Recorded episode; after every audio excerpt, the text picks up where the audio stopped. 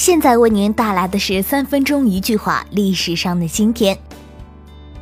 二零一六年的今天，第十七号台风鲶鱼共造成福建、浙江两省一点九点六七万人受灾，部分堤防、水闸、塘坝等水利设施受损，共造成四人死亡。二零零零年的今天，芜湖长江大桥上举行了建成通车典礼。以热烈庆祝这座被称为中国建桥史上第四座里程碑的大桥胜利建成。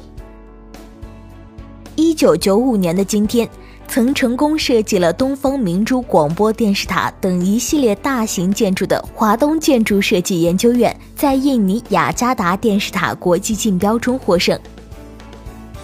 一九九三年的今天。四川航空公司一架图一五四客机十四时四十三分在执行航班任务时被劫，十五时三十五分飞机安全降落在台湾桃园机场，人机均安全。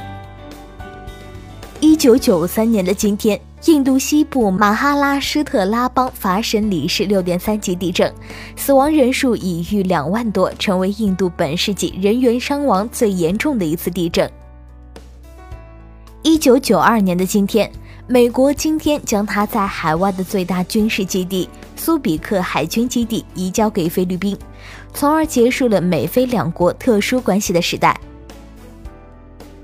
一九六二年的今天，密西西比大学因录取了一名黑人学生，挑起了有种族隔离情绪的白人学生的暴力活动，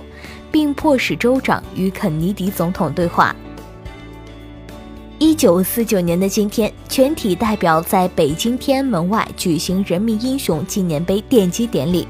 毛泽东主席宣读碑文后，亲手植丘铲土，以表崇敬先烈。一九四六年的今天，纳粹空军元帅戈林等十二名战犯被判绞刑，还有三名被判无期徒刑，并宣布纳粹党的领导机构等为犯罪组织。一九四一年的今天，德国在闪电战计划破产后，被迫将战线缩短，妄图集中力量迅速攻占莫斯科。莫斯科保卫战正式开始。一九四零年的今天，德军猛烈地轰炸了英国伦敦。此前两个多月，德军向伦敦投下了成吨的炸弹，使伦敦大部分地区遭到了破坏。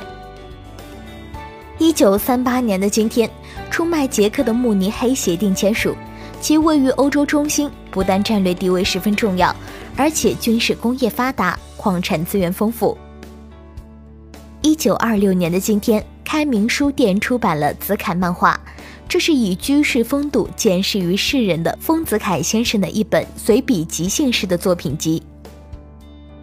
二零一零年的今天，河南省出现大面积强降雨，发生较严重的洪涝灾害，全省一千一百，全省一千一百六十多个村庄受淹，一百六十余万群众受灾，紧急转移二十一万人。二零零七年的今天，中国女足世界杯圆满落下帷幕，最终德国队成功卫冕。按照中国队的排名，女足能拿到三十五万美元的奖金。